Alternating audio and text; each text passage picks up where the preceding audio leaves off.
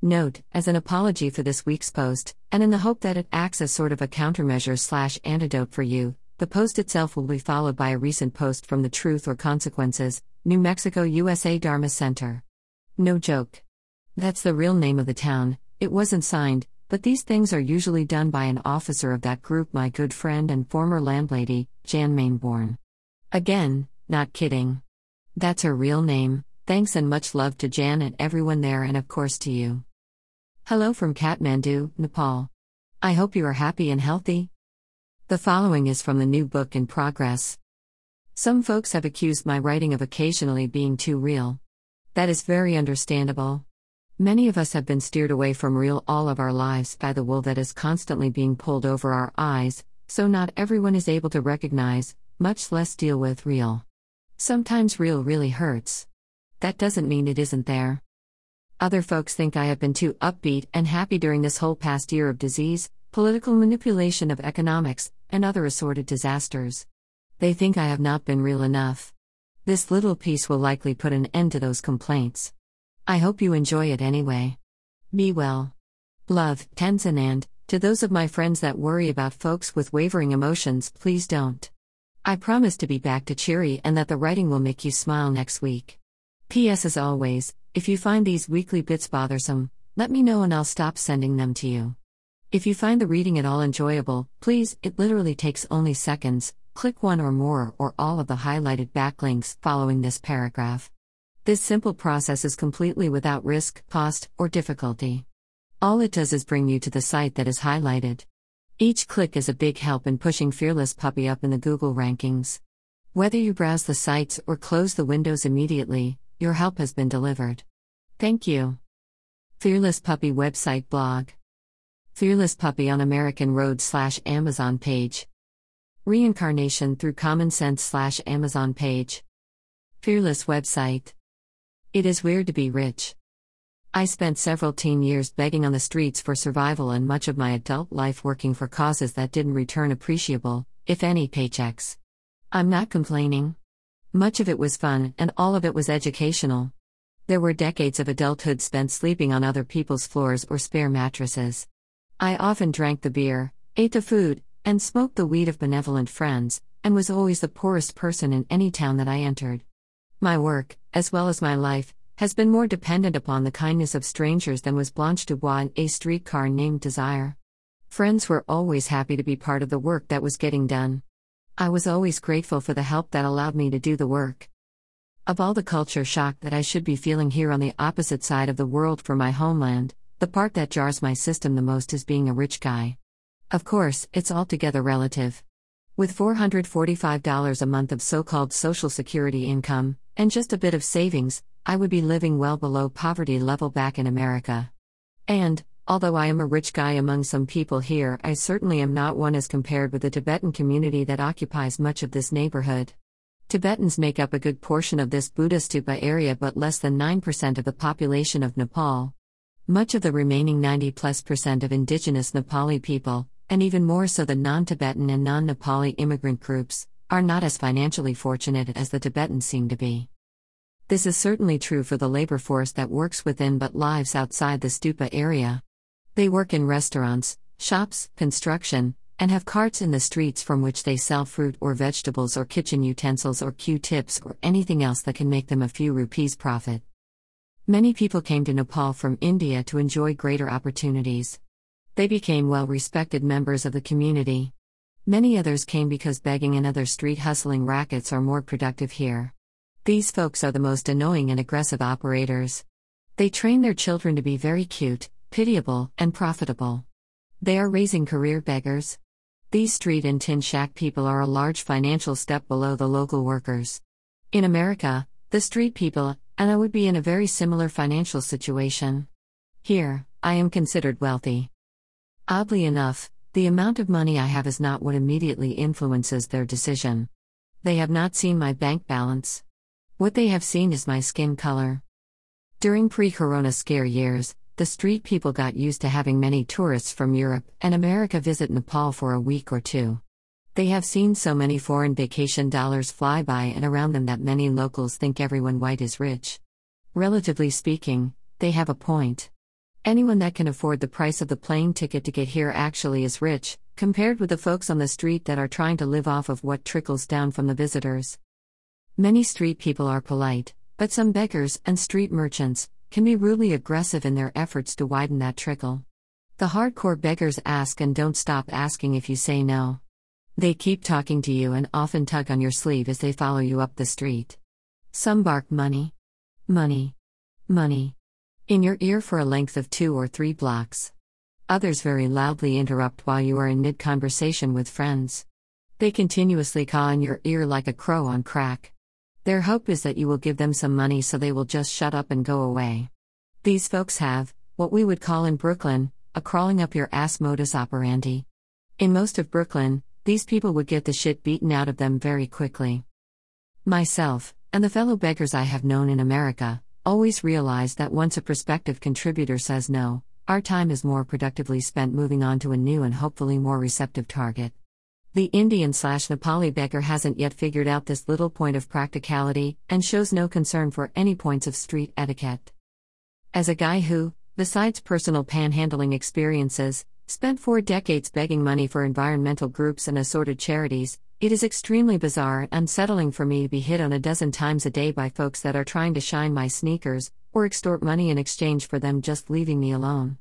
An invasive and aggressive persistence is only an asset in rare situations and occupations. Begging is not one of those, and even legitimate, dedicated, altruistic soliciting for a very worthy cause has its limits. And there are certain variations of aggressive persistence that need to be ended immediately. The perpetrators need to be punished, if you believe in that sort of thing, and mandated into rehabilitation facilities. Most locals that give to street beggars contribute 5 or 10 rupees. During my first 4 months in Kathmandu, I would give a 20 rupee note to everyone that asked. I'd pocket 50 of them at a time, hand them out until they were gone, and then go get some more. I like being helpful. 20 rupees is only about 18 cents, and it kept me in a friendly state of mind on the street. Some of these street folks looked like they were doing fine. Others were obviously missing parts of their body or mind. Others were alcoholics. Whatever their story, it seemed that if they were out there asking, they needed to be helped.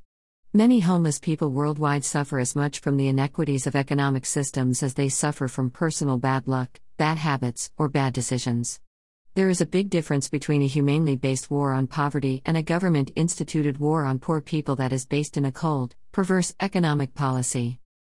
I like, respect and often defend my fellow street peeps. Some are more fun to be around than others, but they all remind me of just how slim and temporary that line is between material wealth and material poverty.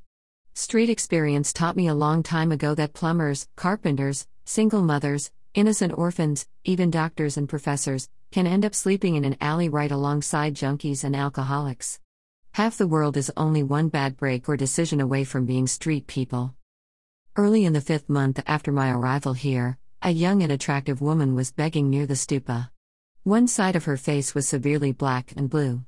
Out of the corner of my eye, I barely noticed the man hovering about 20 feet away, darting glances at her.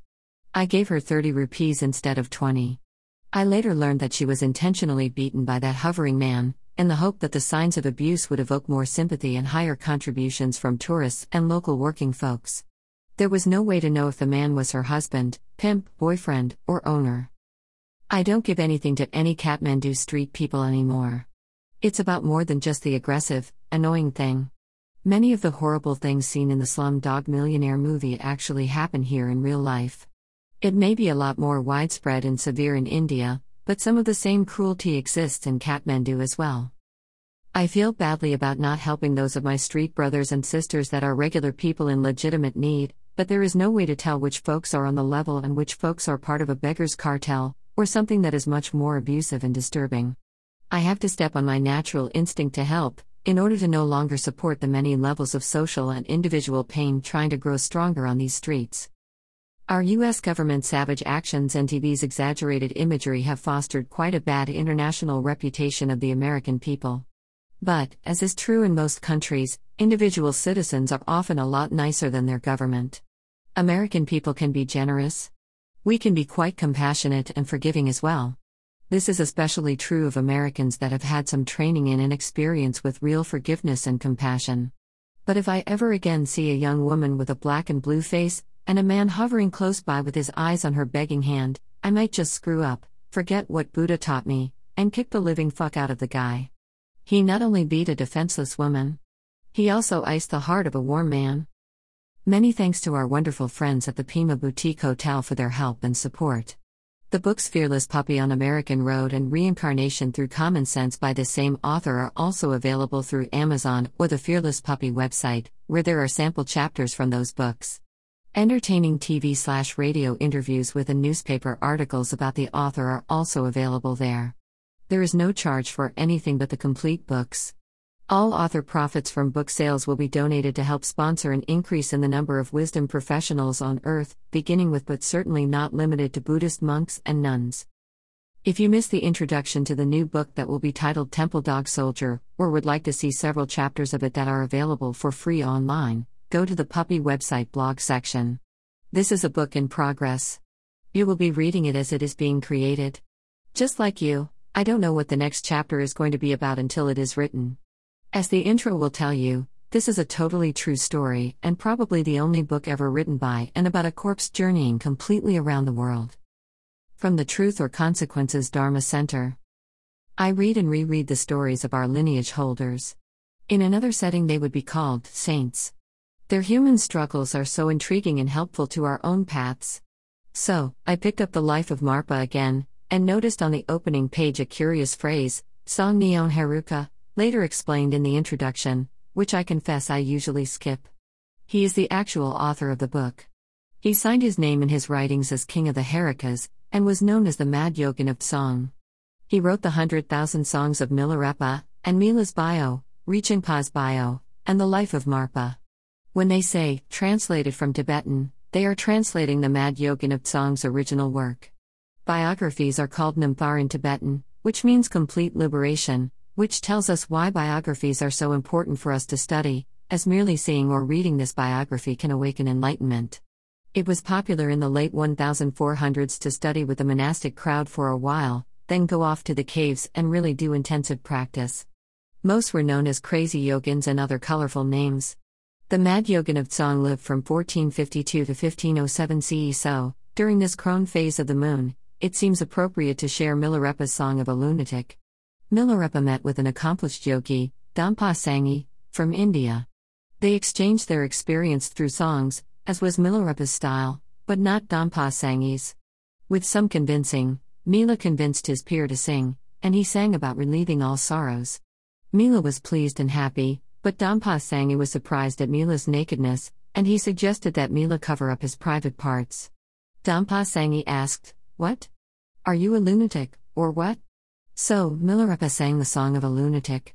To all gurus I pay my homage. I take refuge in the gracious one, I pray you, dispel my hindrances, bring me to the right path, I pray. Men say, is not Milarepa mad? I also think it may be so. Now, listen to my madness. The Father and the Son are mad, and so are the transmission and Dorje Chang's succession. Mad, too, was my great-grandfather, the fair sage, Talopa. And my grandfather, Naropa, the great scholar. Mad, too, was my father, Marpa the translator. So, too, is Milarepa. The demon of the intrinsic bodies four makes Dorje Chang's succession crazy, the devil of the Mahamudra made my great-grandfather Talopa crazy, the demon of the secret awareness made my grandfather Naropa crazy. The devil of the Tantras 4 made my father Marpa mad. The demons of mind and prana have driven me, Milarepa, mad. The impartial understanding itself is crazy, so are the free, self-liberating actions, the self-illuminating practice of no perception, the accomplishment without hope and fear, and discipline without pretension. Not only am I mad myself, I madly afflict the demons. With the guru's pith instruction I punish all male demons. With the blessing of Dakinis I harrow female demons, but the he-devil of happy mind I enter the ultimate, with the she-devil of instantaneous realization I perform all acts. Not only do I punish demons, I also suffer pains and sickness, the great symbol hurts my back. The great perfection afflicts my chest. In practicing the vase breathing, I catch all kinds of sickness. The fever of wisdom attacks me from above. The cold of samadhi invades me from below. The cold fever of the bliss void assails me in the middle. From my mouth I vomit the blood of pith instructions. Lazily I stretch, thrilled by the dharma essence. I have many sicknesses, and many times have died. Dead are my prejudices in the vast sphere of the view. All my distractions and drowsiness have died in the sphere of practice. My pretensions and hypocrisy have died in the sphere of action. Dead are all my fears and hopes in the sphere of accomplishment, and my affectations and pretenses died in the sphere of precepts. I, the yogi, will die in Trikaya's realm. Tomorrow, when this yogi dies, no fair shroud will he see, but the subtle, divine revelations. His corpse will not be bound by hempen rope, but by the cord of the central channel. His corpse bearers to the cemetery will not be nose-wiping sons, but his blessed son of awareness. Not by the grey, earthy road, but along the Bodhi path the funeral parade will go. The gurus of the whispered lineage will lead the way. The Dakinis of the four divisions will be the guides. The corpse will not be brought to the red and massive hill, but to the hill of Adi Buddha. The corpse will not be carried to the cemetery where foxes play, but to the park of skill and wisdom. It will be buried only in the grave of Dorje Chang. The yogi from India was quite pleased with this song, and they enjoyed a Ganachakra feast together. Text from The 100,000 Songs of Milarepa, Volume 2, translated by Garma C. C. Chang, Shambhala Press, 1962, pages 610-613. The Mad Yogin of Tsong piece is from The Life of Marpa. The translator, Seeing Accomplishes All, Milanda Translation Committee, Shambhala, Boston, and London, 1982, Introduction pages 1924.